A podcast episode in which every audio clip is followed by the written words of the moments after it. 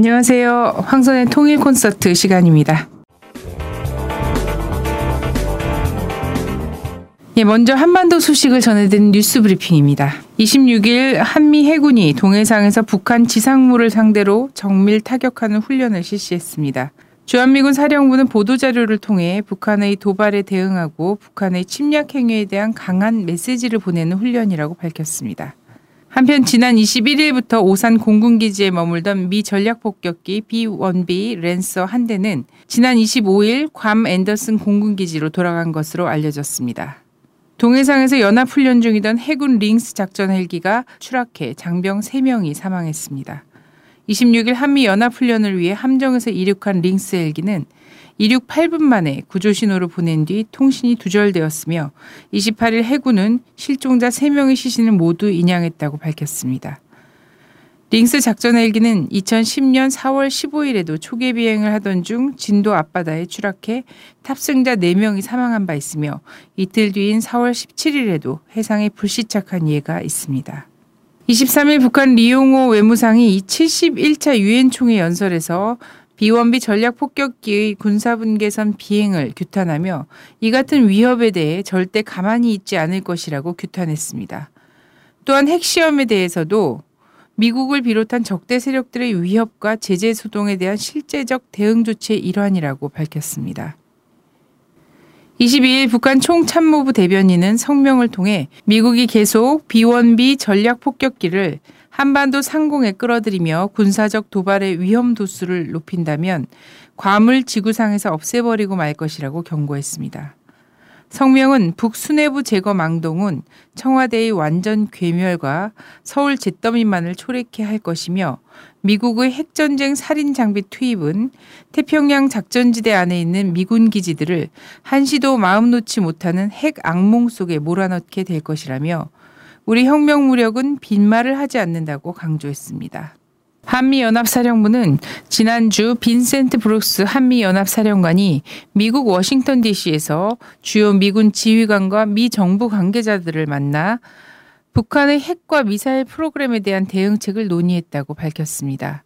특히 브룩스 사령관은 존 브레넌 CIA 국장과 레이먼드 토머스 특수사령관 등을 별도로 만나 북한의 도발을 억제하기 위한 방법들과 북한의 고조되는 위협에 대응하기 위한 협력 강화 방안을 논의했습니다.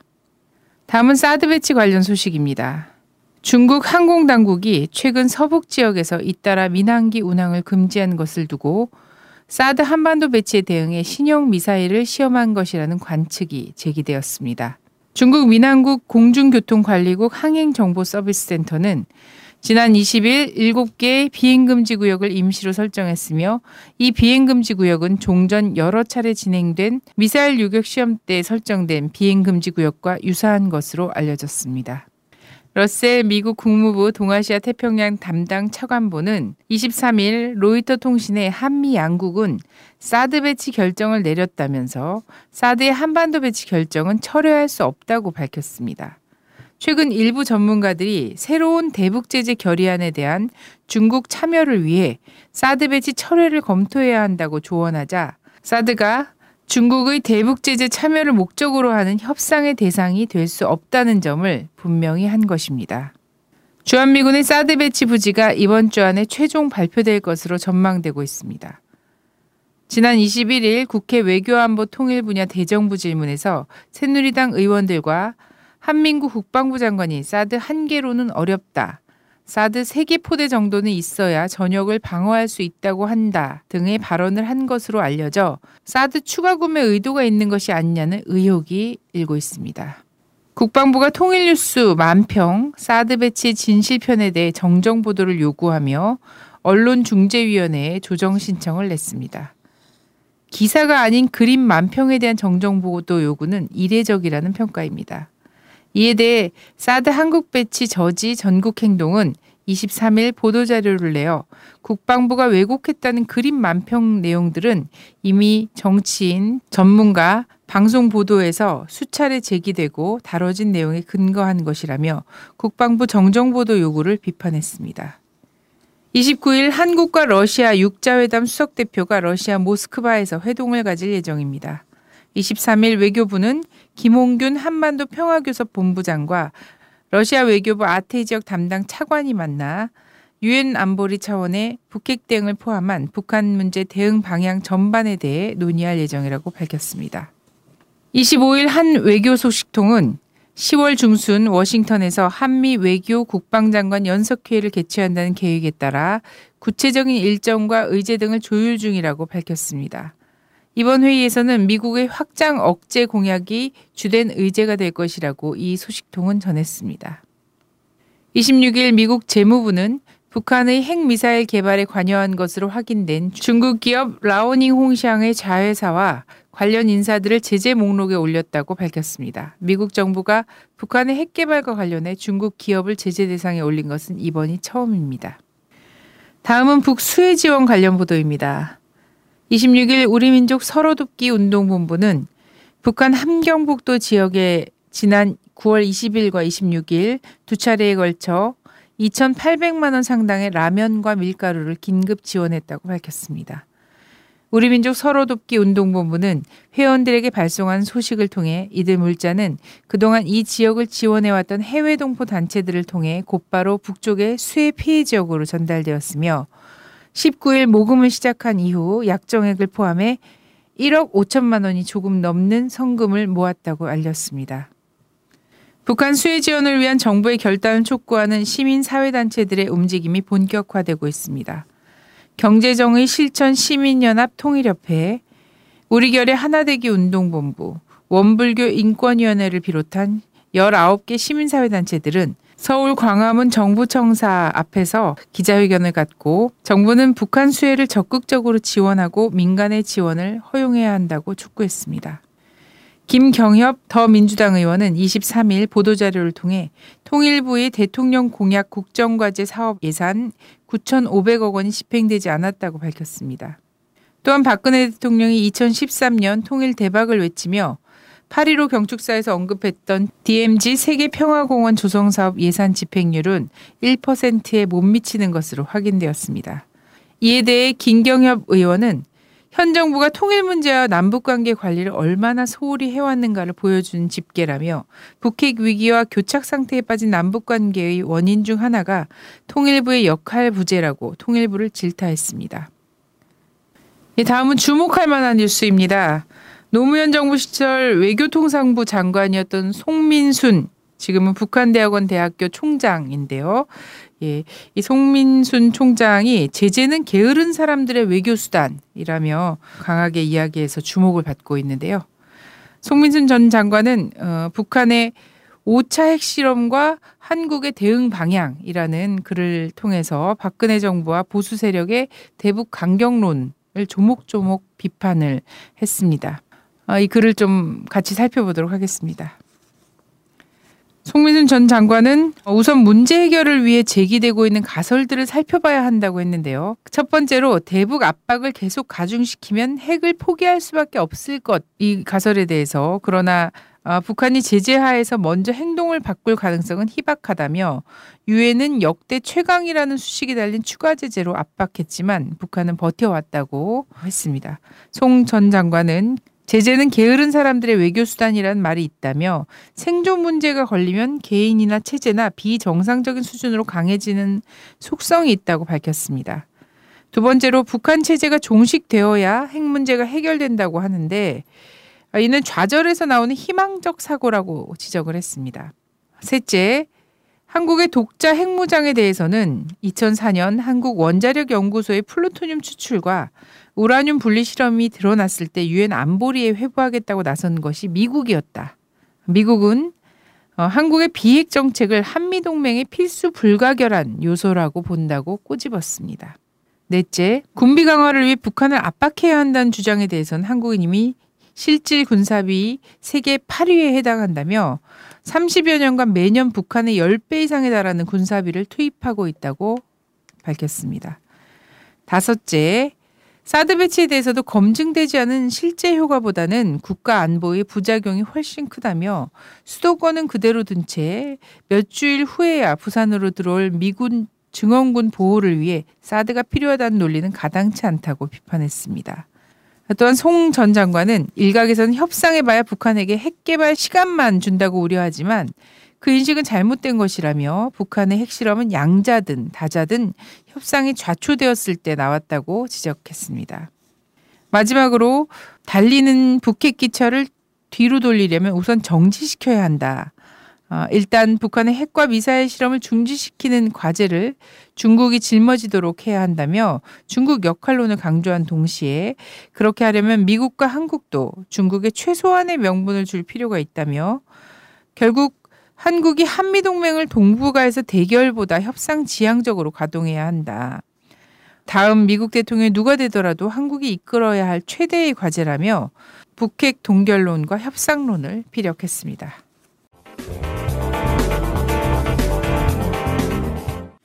예, 오늘 심층 분석 시간에는요, 북에 그 엄청난 어, 수해 피해가 났다는 소식이 계속 들려오고 있는데 이에 대해서 어, 양심수원의 권호원 명예회장님께서 수해 지원을 어, 또 제안을 하셨습니다. 그래서 이와 관련된 이야기 나눠보는 시간 갖도록 하겠습니다.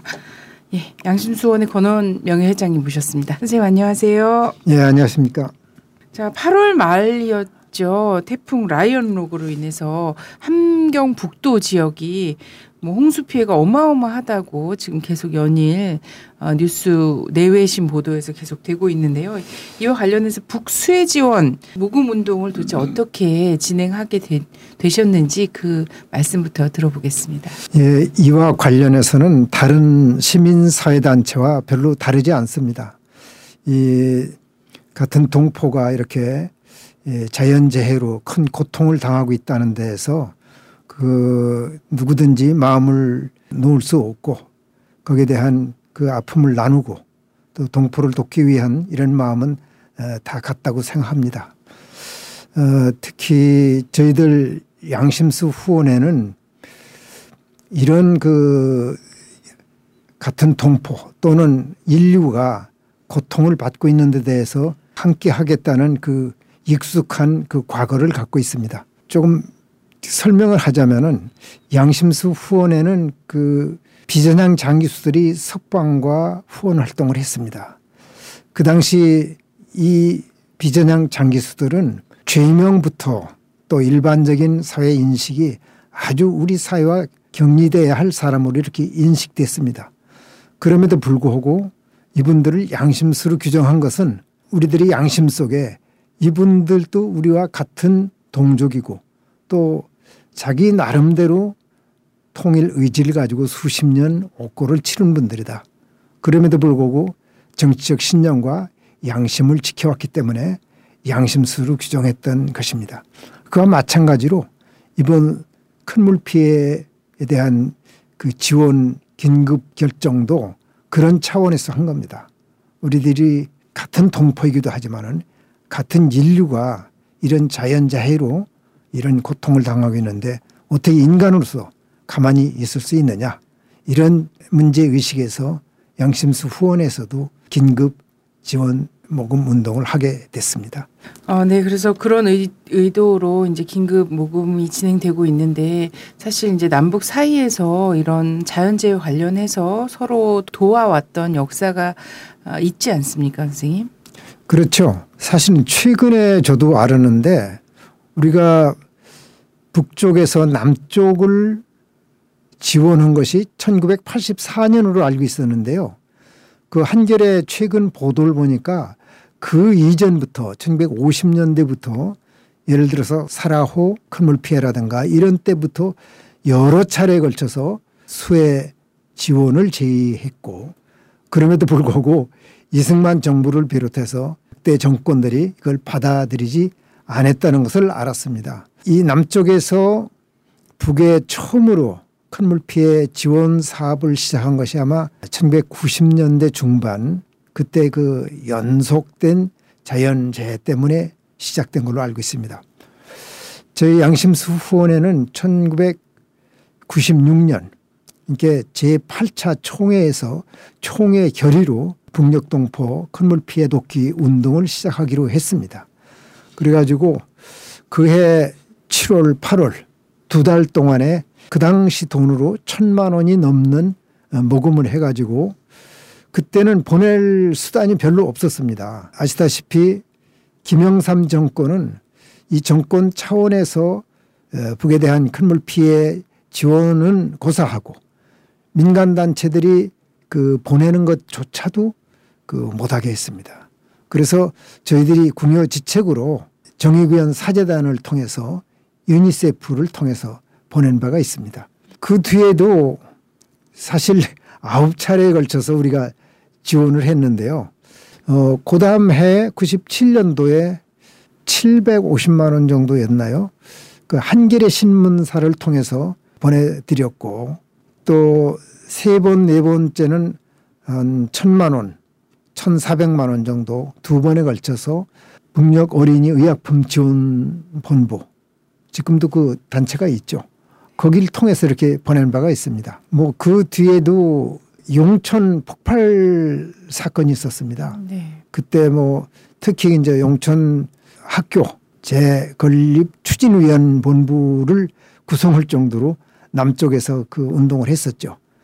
이제 그때도 1차 750만 원, 2차 2천만 원을 보낸 바가 있습니다.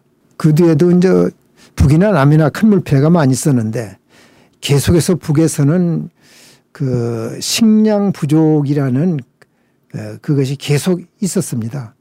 그래서 남쪽에서는 그 큰 물 피해 그 돕기 운동이 계속 이어졌고 옛날에 김영삼 정부 시절에 그 방해했던 거와는 다르게 그 뒤에는 그것을 그 허용하고 있었습니다. 그래서 자연스럽게 보내졌었는데 그래서 그때는 뭐 무슨 후원 주점도 하고 뭐 여러 가지 형태로 다 해갖고 보낸 바가 있었습니다. 음. 횟수로 펴면 아홉 번에 됐고 마지막은 우리 단체뿐만 아니라 민주노총과 그 대전본부 6.15 대전본부 그리고 그 외 여러 단체 강북구 도봉군가 거기하고 같이 한 네 단체가 그 밀가루 200톤 그러니까 1억 1천만 원 정도 아마 큰 규모로 이렇게 보낸 일이 있습니다.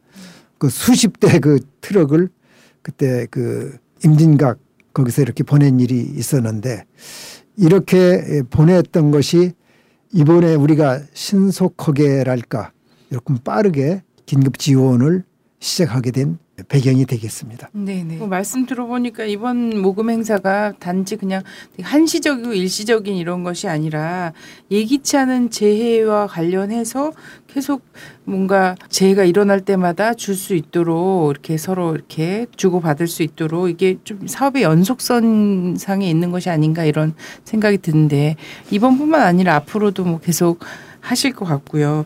근데 또 이런 민간단체, 뭐 종교단체라든지 인권단체라든지 아니면 통일운동 단체라든지 아니면 노동단체라든지 계속해서 이런 온정이 오고 갔단 말이죠. 근데 이번 주 월요일입니다. 정부청사 앞에서 26일 날 정부청사 앞에서 정부 차원의 수혜 지원 촉구하는 이렇게 기자회견도 하셨지 않습니까? 네, 예.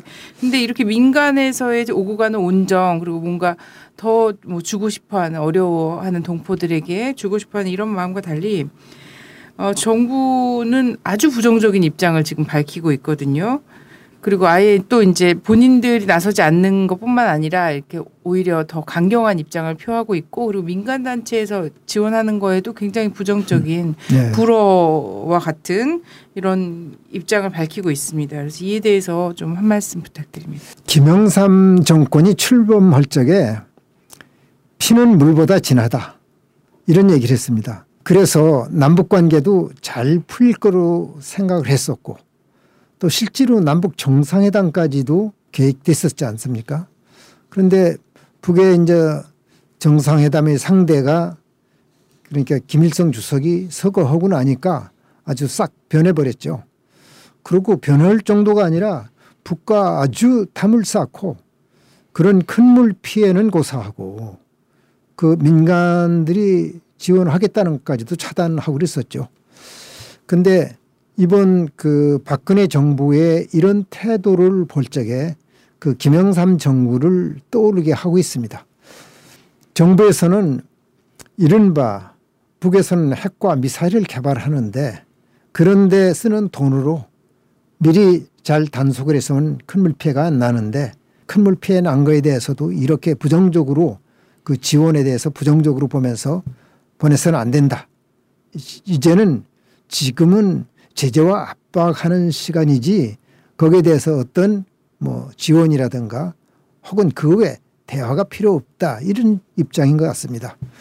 참 이것은 에 무슨 핵과 이런 큰 물 피해와 분리해서 해야 된다 이런 얘기도 있고 그런데 근본적으로 이 사람들이 그 동족으로서의 같은 피가 흐르고 있는지 의심되지 않을 수 없습니다.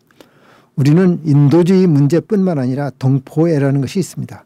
같은 민족으로 수천 년을 살아왔습니다. 지금 일시적으로 한 정파에 의해서 남북 간에 이런 대립 관계가 있지만은 이것은 한시적인 것이고 이거 순간적인 것입니다. 어떻게 우리가 수천 년 내려온 민족적 혈연체로서의 이 공동체 의식을 이렇게 깰 수 있습니까? 더군다나 같은 동포가 이런 자연재해로 고통을 당했다면은 어떤 정치적 문제도 아니고 응당 피해에 대해서 같이 아픔을 나누고 지원해 주는 것이 원칙이 아닌가.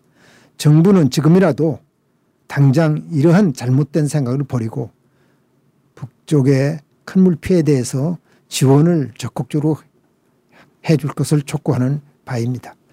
네. 수혜 지원에 그럼 함께 할 수 있는 방법을 좀 알려주시죠. 이게 돈, 계좌, 뭐 아니면 뭐 현물로도 가능한지 이런 말씀도. 지금 이 박근혜 정부의 대북 정책에 따라서는 어떠한 인적 물적 교류가 차단되고 있습니다.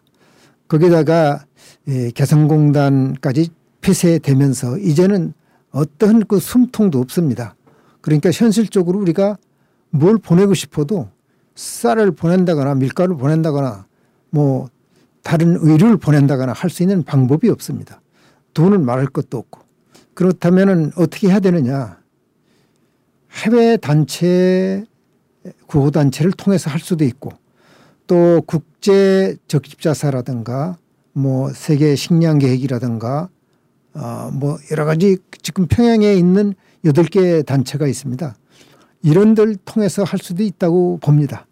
그런데 그것이 아니라 우리가 더 적극적으로 정부를 추동시켜서 우리가 판문점을 통해서 쌀이나 밀가루나 의류를 싣고 가도록 우리가 더욱 정부를 채찍해야 되지 않나 이렇게 생각되고 있습니다. 네, 궁극에는 뭐 궁극적으로는 그것이 목표이고 네. 네. 다양한 방법으로 이런 모금에 같이 하실 수 있는 방법이 열려 있고요. 지금 뭐 화면에 예, 계좌번호가 지금 나가고 있습니다. 하나은행 271 다시 810145 다시 91205 예, 예금주는 권오원 양심수 후원회 이름으로 되어 있습니다. 많은 참여 부탁드립니다. 자, 마지막으로 이 대북 수혜 지원 사업 관련해서 시청자들께 한 말씀 예, 해 주시지요. 우리 민족뿐만 아닙니다. 모든 사람은 그, 그 어렵고 고통받는 사람들 있으면 함께 눈물 흘리게 마련입니다. 이것을 어떤 정치적인 이유로 이걸 차단하고 봉쇄한다는 것은 있을 수 없습니다.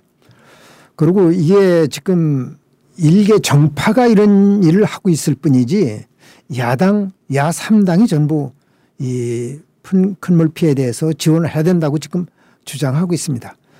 뭐 민간단체들은 말할 것도 없습니다. 그런데 정부에서 지시하면은 그대로 따라야 된다는 것이 옳다는 생각을 가진 사람이 있을 수 있습니다. 그러나 이런 때는 자기 자기 본성으로 돌아와 주시기 바랍니다. 주변 환경, 어떤 조건 이것은 자기 어떤 의사 결정하는데 중대한 그 요소가 되기는 있습니다만은 더 심각하게 자기를 돌이켜보면서 이런 때 나는 어떤 결정을 해야 되는가 이것을 심사숙고하기 바라겠습니다. 사람은 태생적으로 측은지심이랄까 이런 마음을 갖게 됩니다. 이것이 그냥 본성입니다. 이 본성대로 특히 같은 동포가 고통을 당하고 있다는데 인도주의와 동포의 정신으로 자기 의사대로 이 여러 단체에서 아마 큰물 피해 모금 운동이 벌어질 테니까 어디로 보내지든 자기 의사대로 이렇게 모금 운동에 함께 해 주셨으면 좋겠습니다. 네, 요즘 뭐 우리에게도 언제라도 닥칠 수 있는 뭐 재해라든가 재난 관련해서 굉장히 많은 생각을 하게 하는 일들이 많이 있지 않습니까? 그러다 보면은 어쨌든 남북 관계에서도 좀 역지사지하고 같은 인간으로서 언제 또 우리에게 닥칠 수 있는 언제든지 닥칠 수 그것이 지진이든 아니면 홍수든 가뭄이든 또 다른 어떤 재해든 닥칠 수 있는 일이다 이렇게 생각을 하고 함께 마음을 나눴으면 합니다. 오늘 말씀 감사합니다, 선생님. 감사합니다. 네, 고맙습니다.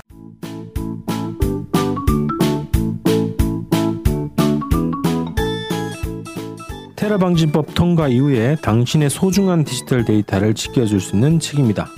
김인성의 완벽한 데이터 관리 주권방송 후원을 위한 500권 한정 공동 구매를 10% 할인된 가격인 26,000원에 택배비를 포함해서 주문을 받고 있습니다. 주권방송 홈페이지 김인성의 완벽한 데이터 관리 배너를 클릭하셔서 주문하시고 입금하시면 배송해 드립니다. 많은 구매 부탁드립니다.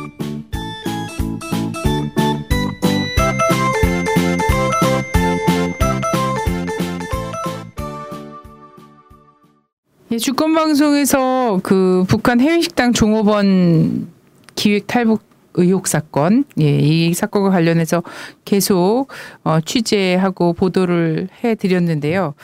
어, 최근 또 이제 허 씨가 민변 혹은 또 한국의 언론들을 통해서 어, 인터뷰를 한 내용도 나갔고요. 또 주권 방송에서도 그와 관련한 보도를 해드렸는데 어, 마침 또 27일 날 있었던 국회 외교통상위원회 국정감사에서도 이 문제가 다뤄졌습니다. 오늘도 그래서 이것과 관련해서 어, 진실을 계속 추적하고 계신 추적자, 네, 주권방송 권호혁 대표님 모시고 이야기를 나눠보도록 하겠습니다. 안녕하세요. 네, 반갑습니다.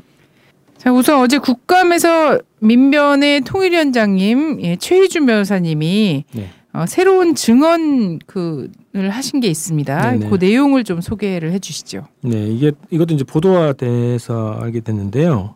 그 민변의 최희진 통일위원장님이 이제 주장하신 겁니다. 이 국감장에서 어, 이 지배인 허 지배인이 종업원들과 연락이 차단되자 국정원을 압박하기 위해서 민변을 찾아온 것이다. 그래서 한 두 차례 이제 만났다고 합니다. 어, 허 씨가 보호센터에서 나와서 어, 종업원들을 만나지 못하자 민변에 찾아왔고 민변 건물 사진을 찍어서 국정원 직원들한테 보내면서 이제 그 민변에 다 말해버리겠다 진실을 그러면서 이제 국정원을 협박했다는 거죠. 어, 그 협박의 결과인지 몰라도 지배인이 종업원 12명을 다시 이제 만날 수 있었다 이런 주장을 하셨어요.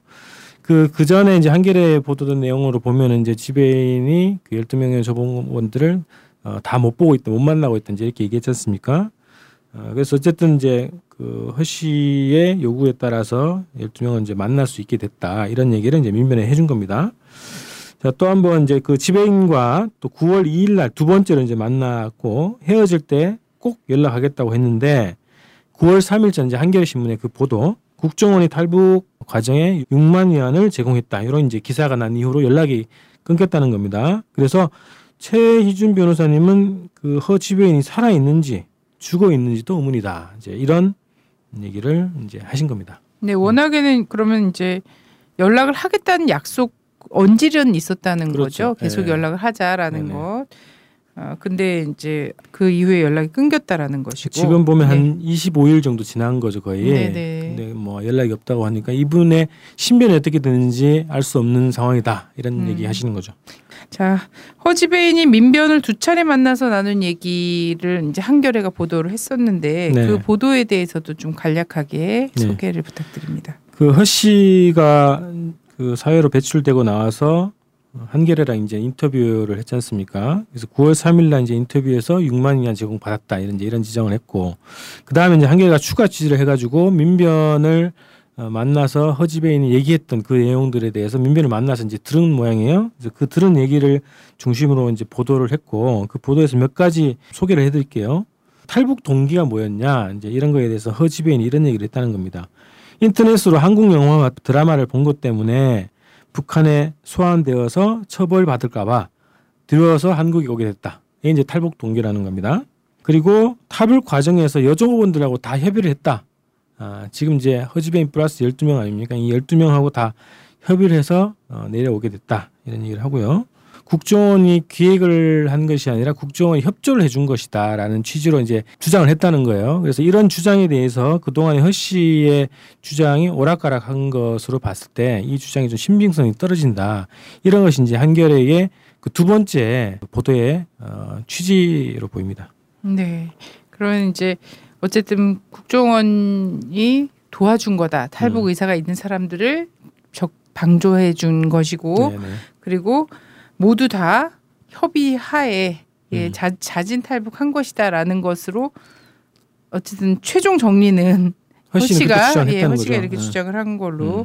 보도를 한 건데 인터뷰를 직접 했던 한겨레 차원에서도 좀 신빙성은 떨어지는 것 같다 네, 이렇게 예, 그- 그런 식으로 그죠? 예. 보도를 한 겁니다. 예. 자, 죽구멍에서 지금 페이스북을 통해서 이제 추적기 네. 예, 몇 차례 지금 추적기가 계속되고 있는데요. 네. 현재 추적 활동은 어디까지 진행이 음. 됐을까요? 그 일단 저희는 공식적으로 공식적으로 정부 기관을 상대로 한 정보 공개 청구를 요구를 하고 있습니다. 그래서 통일부 그리고 법무부 그리고 법원을 상대로 해서 정보 공개 청구를 해왔고요. 어, 왜 그렇게 됐냐면 어쨌든 8월 초순경에 어, 이들이 다 사회로 배출됐다는 보도가 나왔지 않습니까? 자 그렇게 되면 북한 이탈 주민들이 한국 사회로 배출되기 위한 절차가 있습니다. 법적인 절차가 어, 다른 것 다 떠나서는 한국의 어떤 가족관계 증명서 이것들을 만들어야 되는 거란 말이죠. 그런 것들을 다 통일부가 다 관할을 합니다. 북한 이탈 주민 보호법에 따라서 통일부가 관할을 해서 어, 이들에게 어, 가족관계 증명서를 창설해 줄 것을 법원에다 요청을 합니다. 통일부가 하는 거예요. 그래서 서울 가정법원에다 그걸 요청을 하게 되고 서울 가정법원은 그거를 신청 접수를 받으면 허가 여부를 결정해서 알려준 거예요. 그래서 저희가 이제 8월 달에 이제 이들이 나왔다고 해가지고 직접 그 12명이 어, 거쳤는지 그 과정을 거쳤는지 통일부가 그걸 파악하고 있는지 알기 위해서 통일부하고 법무부 또 법원에다 이제 정보 공개 청구를 한 겁니다.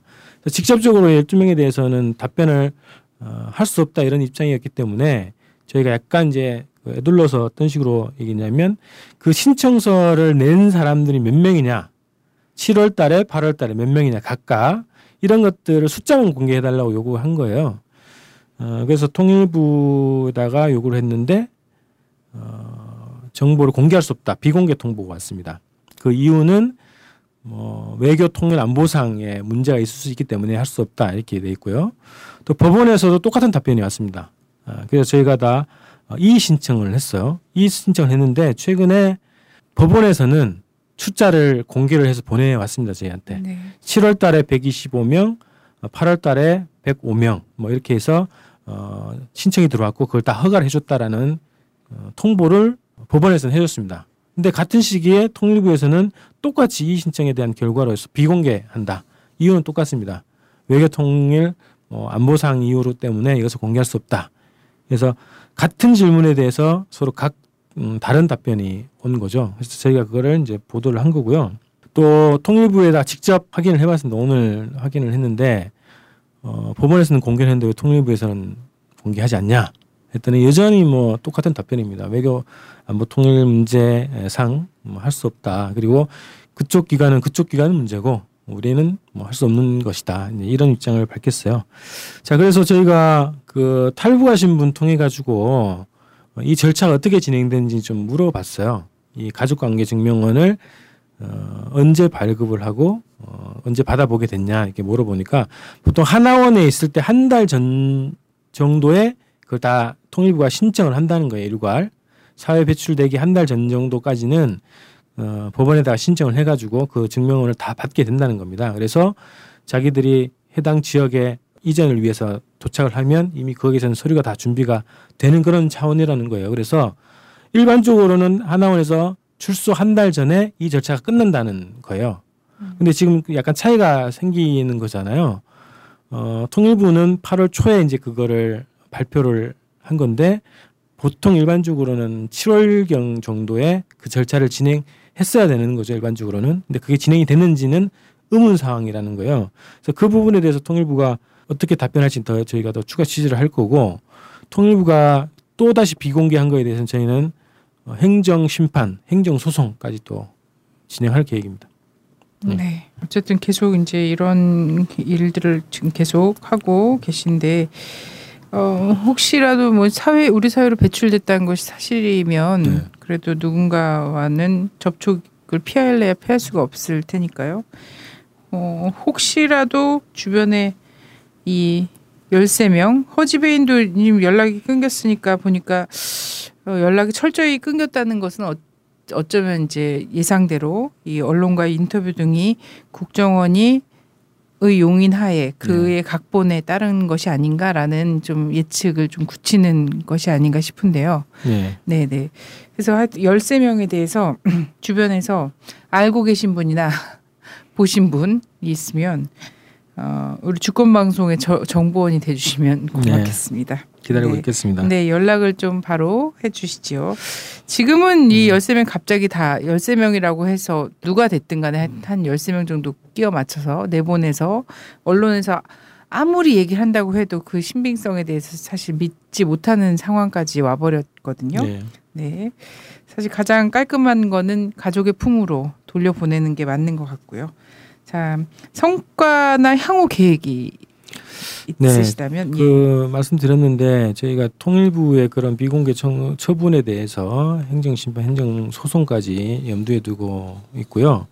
과정에서 이 통일부가 정확하게 이게 깔끔한 답변을 하지 않고 있어요. 물론 비공개를 공식적으로 답변했지만 저희가 이제 취재를 했을 때도 국정원 사안에 대해서는 철저하게 이게 좀 가리려고 하는 그런 분위기가 좀 감지가 됐고 이 법적으로 이 이탈 주민에 대해서는 가족관계 증명원 창설을 통일부가 관할한다는 것에 대해서도 제가 말을 했을 때 좀 찾아보는 듯한 이런 인상을 좀 받았는데 혹시나 그런 것이 가능성이 있는 게 국정원 이런 그 북한 이탈 주민 보호법에 규정된 통일부의 권한을 넘어서서 자의적으로 이들의 사회 배출을 추진했을 가능성. 그렇게 되면 국정원이 어, 초법적인 역할을 한 거라고 보여지는 거고 또 통일부는 직무유기를 하게 되는 거거든요. 그래서 그런 것들을 더 확인을 해 보려고 하고 그런 정황이 저는 한 50% 정도까지는 그런 정황이 이제 포착이 됐기 때문에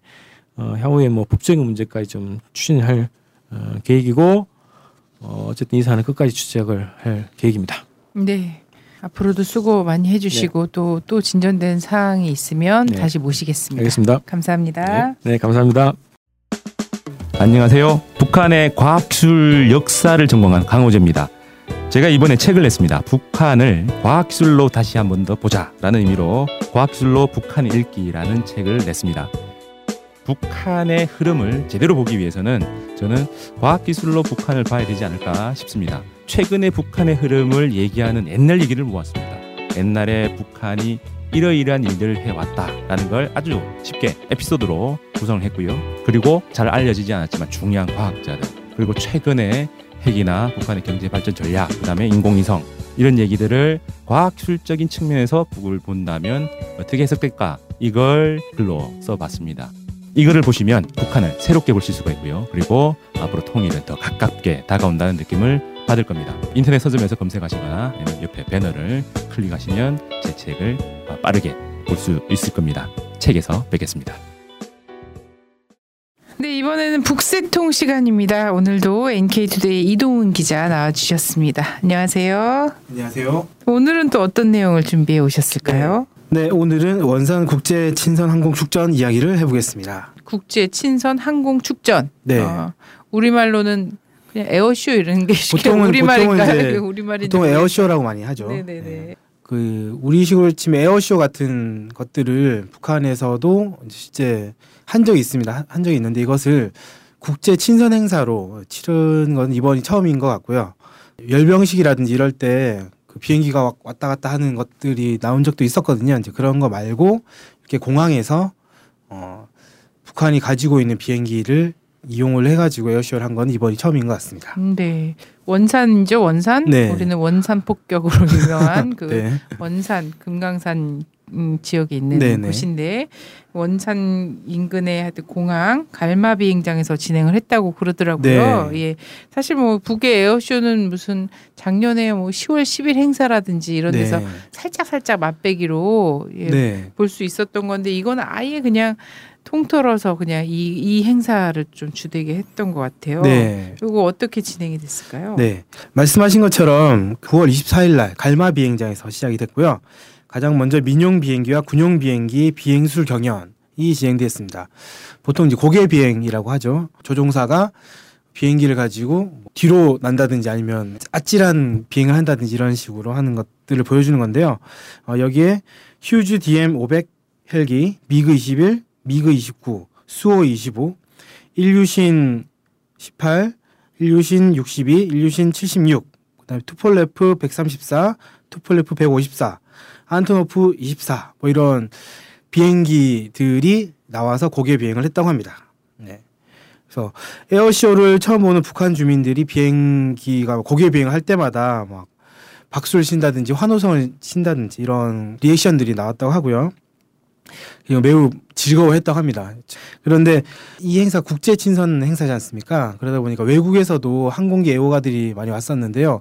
이 항공기 애호가들은 고개 비행보다는 다른 것에 많이 환호를 했다고 합니다. 북한에서 이번 에어쇼에 나온 비행기들이 상당히 오래된 비행기들이 많거든요. 그러다 보니까 아, 다른 나라에서는 이 비행기들이 실제 나는 것을 볼 수가 없는데 북한에서만 이 비행기가 나는 것을 볼 수 있다라고 해가지고 항공기 애호가들이 많이 왔고 음. 실제 그 비행기들이 나는 걸 보고 환호성을 지르면서 사진도 찍고 막 정말 즐거워했다고 합니다.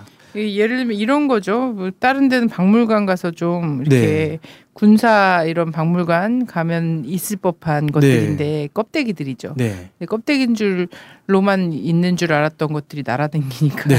네. 그래서 매우 신기해한다고 하고 네. 이렇게 얘기한 사람도 있다고 합니다. 캐세이 퍼시픽 조종사 애슐리 워커라는 사람이 마법 같고 과거로 온 기분이다. 라고 이야기를 했다고 합니다. 그 정도로 어, 상당히 그 항공기 애호가들한테는 또 뜻깊은 행사가 되지 않았나 싶습니다. 사진을 보시는 것이 사람이 개, 굉장히 네, 많네요. 네. 이건 개막식 개막 그 연설을 하는 장면이고요. 어, 사람들이 굉장히 많이 와서 이 에어쇼를 보려고 하고 있는 거죠. 네. 그리고 이 비행기는 수호이 25 비행기로 음. 보입니다. 여기 이런 이제 비행기들이 고개 비행, 저공 비행 이런 것들을 하면서 사람들의 눈을 즐겁게 해준 것으로 보입니다. 이 비행기를 조종하는 사람들에게는 사연이 있죠. 조종한 사람들 사진 나오는데 여성 여성 두 명이네요. 네. 2015년도에 김정은 위원장이 비행사들이 그 조종하는 것을 보고 이 두 비행사를 초음속 비행기를 몰 수 있는 그런 사람으로 육성하라라고 해서 이 두 사람이 그 아음속 비행기에서 초음속 비행기로 이렇게 조종하는 비행기를 바꿨고요. 북한 최초의 여성 초음속 전투 비행 조종사네요. 그렇죠. 네. 네. 네. 이게 사람들이 보면서 상당히 즐거워 즐겁게 보고 있죠. 어, 좀, 좀 무서울 것 같은데. 머리 위를 날아가는 것 같은데, 보니까 네. 지금 시, 시선들을 시선이 보니까. 상당히 가까워 네. 있는데요. 즐겁고 약간 두려우면서 뭐 이런 표정들이 네. 느껴지는. 이렇게 사람들이 보면서 즐겁게, 상당히 즐겁게 이 비행, 에어쇼를 감상을 하고 있는 모습입니다. 어, 진짜 많이 왔네. 네, 많은 네. 사람들이 즐겁게 박수치면서 보고 있죠. 그리고 좀 전까지 보신 것은 이제 군용 비행기였고요. 어, 군용 비행기 말고 여객기 그 에어쇼도 진행이 됐습니다. 이 비행기들도 마찬가지로 오래된 비행기들이기 때문에 상당히 그 관심을 많이 받고 항공기 에어가들한테 즐거움을 줬던 그런 장면들입니다. 이렇게 그 사진으로 열심히 찍고 있죠 사람들이. 외국인 네 외국인의 네. 관심은 아무래도 좀 그쪽으로 가 있었던 것 같습니다. 이 헬기가 좀 이슈가 됐던 헬기인데요. 휴즈 는 아니네요. 네, 네. 휴즈 MD 500 헬기라고 해서 미군이 운용을 하는 헬기입니다. 그래서 일부 언론에서 아니 이거 어떻게 들어간 거냐 미국 건데 어떻게 북한에 들어간 거냐 뭐 이런 이제 얘기가 있었고요. 제가 찾아봤어요. 그래 그러 보니까 1980년대쯤에서 그 제3국을 통해 가지고 북한으로 들어간 것 같다. 뭐 이런 추정이 있고요. 60대 이상 들어갔다라는 얘기도 있고 몇 대만 들어간 이후에 북한이 역설계를 통해서 자체 생산하고 있다 이런 얘기도 있습니다. 아직 뭐가 정답인지 알 수 없지만 북한이 어, 미국에 개발한 헬기를 운영한다는 것 자체가 약간 또 흥미를 끌었던 부분인 것 같습니다. 역설계라면 완성체를 분해하면서 설계를 네. 또 다시 네. 완성해가는 네. 네. reverse engineering이라고 네. 하죠. 둘째 날에는 모형 비행기를 이용한 에어쇼, 그 다음에 스카이 다이빙 이런 것들이 이어졌는데요. 지금 보시는 것이 모형 비행기를 이용한 에어쇼입니다. 음. 어, 이 비행기 말고 F-16 모형 비행기도 나와가지고 또 이슈가 됐었습니다. 그리고 그 스카이 다이빙 이런 것들도 진행을 했는데요. 뭐 외국인들이 또 이 스카이 다이빙에 함께 참여를 해가지고 그 같이 즐겼다고 합니다. 아, 예, 지금 뭐 사진에 보니까 어, 외국인들 이게 그냥 관람 모신 것 같지는 않고요. 직접 참여를 한 것 같아요. 네. 등에 등에 낙하산도 지고 있고 하는 거 보니까 네. 저 낙하를 하신 분 같은데 맨발인 분이 또 보이네요. 외국인인데. 네. 그 맨발로 낙하하신 분이 네덜란드 비행 교관 닐스 린타우트라는 분인데 그 낙하하는 도중에 샌들을 잃어버렸다고 합니다. 샌들을 잃어버려가지고 맨발로 이제 걷고 나오고 계신 건데 그 외국인 분들 중에 스카이다이빙에 함께 하셨던 분들의 소감이나 이런 것들을 싱가포르 언론이나 이런 데서 소개를 했어요. 보니까 처음에는 어, 뭐 끔찍했지만 어, 곧 너무 좋았다 이렇게 얘기하신 분도 계시고 어, 내가 생각할 수 있는 가장 이국적인 장소에서 스카이다이빙을 할 가능성에 끌려서 이곳에 왔다 이렇게 이야기하신 분도 계십니다. 이렇게 그 다양한 사람들이 이 원산 국제 항공 축전에 참가를 한 것 같습니다.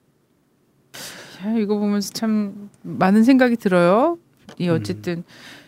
그냥 단순한 행사는 아닌 것 같아요. 네. 또 많은 그 뭔가 함축적인 메시지를 전달하고 있는 게 아닌가 이런 네. 생각이 드는데 사실 북이 지금 펜티엄급 컴퓨터도 제재로 해갖고 못 들어가게 된 지가 수십 년이 되지 않았습니까? 네, 그렇죠. 예.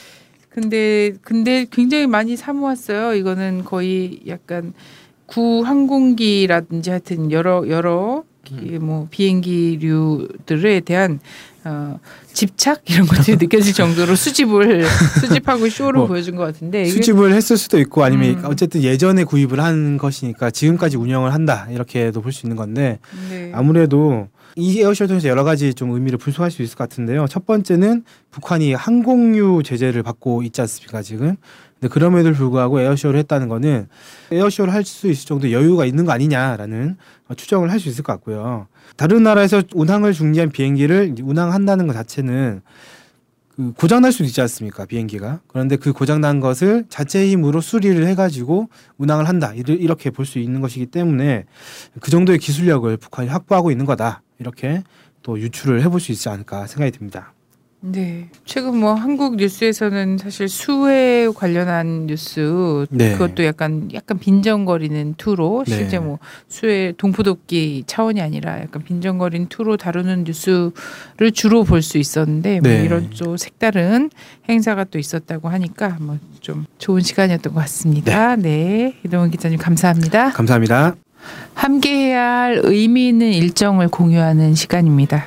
매일 저녁 7시 서울대병원 장례식장 앞에서 백남기 농민 국가폭력 진상규명 책임자 처벌 살인정권 규탄 어, 촛불 문화제가 진행됩니다. 10월 1일 토요일 오후 3시 대학로에서 노동계약 성과 퇴출제 폐기, 공공성 강화, 생명 안전사회 건설, 범국민 대회가 진행됩니다. 바로 이어서 오후 4시에는 국가폭력 진상규명 책임자 처벌 살인정권 규탄 백남기 농민 추모대회가 진행됩니다. 그리고 그날 오후 7시 광화문 4.16 광장에서는 국민의 힘으로 끝까지 진상규명 세월호 참사 900일 문화제가 진행됩니다. 많은 분들의 관심과 참여 부탁드립니다. 오늘 통일 콘서트 여기까지입니다. 감사합니다.